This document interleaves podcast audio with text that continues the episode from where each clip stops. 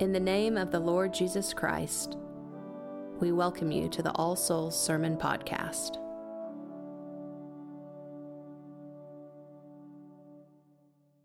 In the name of the Father, and of the Son, and of the Holy Ghost. Amen.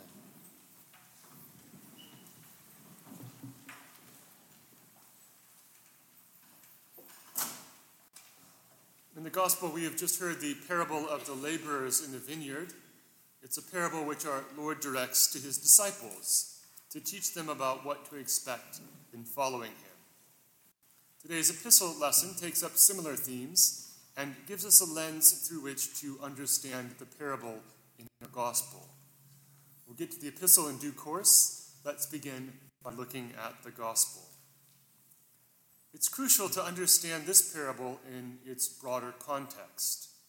Jesus gives the parable as part of his response to a question that Peter has asked him. Peter said to Jesus, Look, we have left everything and followed you. What then shall we have? Peter wants to know if the cost of discipleship is worth it in the end. He wants to know what's in it for him, what he stands to gain in following Jesus. And in reply to Peter, Jesus speaks of the eschatological reward of discipleship. He assures him that following him in the end will be well worth it.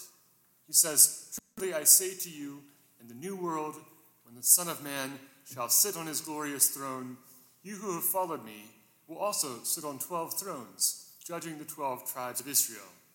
And everyone who has left houses, or brothers, or sisters, or father, or mother, or children, or lands, for my sake, will receive an hundredfold and inherit eternal life. But many that are first will be last, and the last first. So there are great rewards for following Jesus. And the life to come in the regeneration, the disciples of Jesus will share in the responsibility of exercising judgment, will receive the all surpassing gift of everlasting life. In the words of today's collect, those who mind not earthly things which are passing away will receive things heavenly, things that shall abide. As the scripture says, Eye hath not seen, nor ear heard, neither have entered into the heart of man the things God has prepared for those that love him. But notice that while Jesus does assure Peter that following him is well worth the cost, at the same time, he gently calls into question Peter's focus on reward, on what's in it for him. He says, But many that are first will be last, and the last first. It's a gnomic saying, isn't it? It's by no means clear what it means. But at least we can say that it signals a shift in perspective, a reversal of customary expectations. And the parable of the vineyard, immediately following this saying, it strongly suggests that we're meant to understand the parable as an explication of Jesus' mysterious saying about the first being last and the last first. And Jesus says almost as much when, at the end of the parable, he repeats that saying in a slightly altered form, almost as if it was the moral of the story. He says, So the last shall be first, and the first last. Well, what are we to make of all of this? Let's look again more closely at the parable. It is, of course, the story of a vineyard owner hiring a series of day laborers to work in his vineyard over the course of a day. The first set he hires at the beginning of the day for an agreed upon rate of pay, the standard wage for a day's labor, a denarius, or what the King James rather confusingly calls a penny. Three hours later, he hires a second set of day laborers, this time saying to them, Whatever is right, I will give you. Notice that he doesn't specify their wages. And again, he does the same thing three more times throughout the course of the day, ending with a final set of laborers that he hires at the 11th hour. They'll only work one hour. Now, at the end of the workday, they come to receive their pay, and all of them, of course, receive the same amount one denarius. Again, the standard wage for a full day's labor. Those who worked all day grumble about this, seeing it as unfair. These last have wrought but one hour, they complain, thou hast made them equal unto us, who have borne the heat and burden of the day. And to their complaint, the vineyard owner reminds them that this is what they have agreed to, they're getting what they were promised, and at any rate, it's no concern of theirs if he chooses to give to the last as he gave to the first. He asks one of them, Is thine eye evil because I am good? That is to say, do you begrudge my generosity? And that's how the parable ends, with this question hanging in the air, with the question of the master's generosity hanging there. And Jesus follows it up by commenting, So the last shall be first, and the first last. Now, I think that Jesus intends Peter to see himself in this parable, to identify with that first set of laborers. Peter is, after all, among the very first that Jesus called. He has left everything and followed him. And what Jesus is trying to do is, I think, to shift Peter's focus from what he stands to receive to the generosity of the Lord. He's helping him to look beyond the benefits of following Jesus to Jesus himself, to place Jesus firmly at the center of his vision. Jesus makes the same point more emphatically in a passage which closely follows our own. James and John have got their mother, apparently they're too embarrassed to ask themselves, to ask for places of honor and power in Jesus' kingdom. And in response, Jesus says, Whoever would be great among you must be your servant, and whoever would be first among you must be your slave, even as the Son of Man came not to be served, but to serve, and to give his life as a ransom for many. Here, Jesus makes even more explicit the call to disinterested service.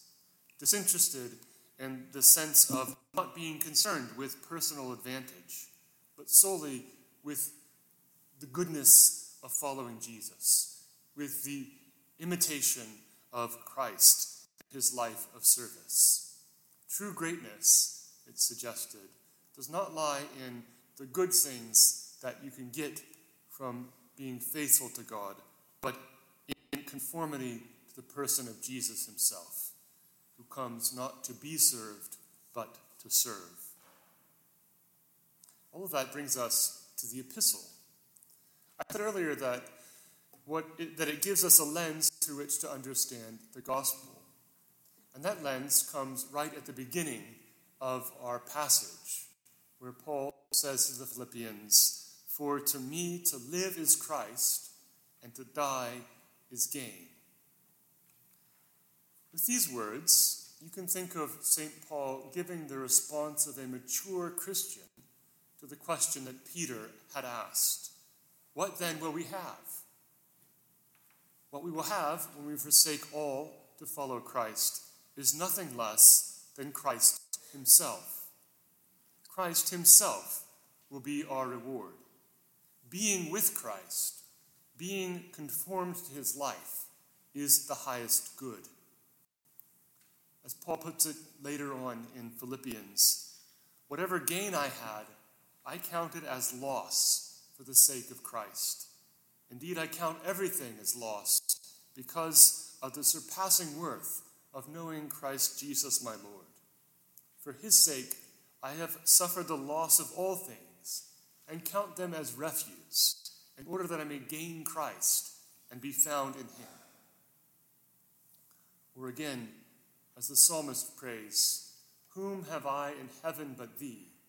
And having thee, I desire nothing upon earth.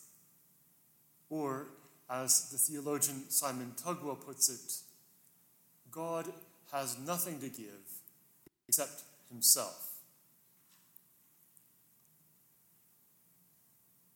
In the 12th century, the great monastic reformer Bernard of Clairvaux wrote a beautiful little book called On Loving God. And in it, he has this to say about love.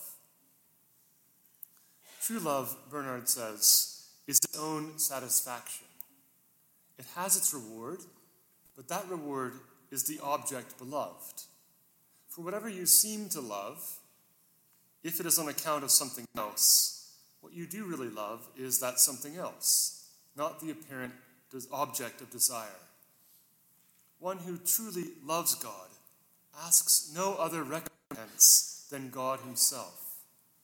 For if he should demand anything else, it would be the prize he loved and not God. Now, if that is true love of God, how on earth do we get there? Bernard makes the enormously helpful pastoral contribution of distinguishing four degrees of the love of God, four stages of growth, as it were, and how we come to love God truly. They give you a kind of standard by which you can measure your own life, just kind of check on how you're doing. At the beginning, the first stage, Bernard says, is that we love ourselves for our own sake. That is the default mode of fallen human nature. It's purely self centered, purely self interested. Begin to love God when we learn to love God for our own sake. That's the second degree, to love God for our own sake, to love God as necessary for our welfare. And we do this when we realize the limits of our own strength and ask God to help us. It's an advance, to be sure, but it remains a selfish love. It remains self interested. The third degree of love is to love God for God's own sake, solely because He is God. This is what I've called disinterested love, loving God for Himself, not for His benefits, not for anything that we stand to gain from God, but just God Himself. Finally, Bernard speaks of the fourth and highest degree of love, which is the degree probably reserved only for the blessed in heaven, when he says, We love God only and supremely, when we do not even love ourselves except for God's sake, so that he himself is the reward of them that love him, the everlasting reward of an everlasting love. So, these are the four degrees of love that Bernard lays out. To love myself for my own sake, to love God for my own sake, to love God for God's sake, and finally, to love even myself for God's sake. Now, take these categories and apply them to the gospel. And I think what you can say is that Peter was, at that point, at the second stage of love.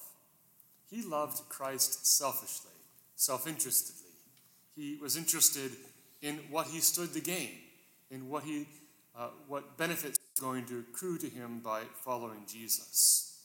But Jesus is teaching him to love him with a disinterested love, to ask for no other recompense than Christ himself, to know Christ himself, to be the reward of them that love him, to say, For to me to live is Christ, and to die is gain.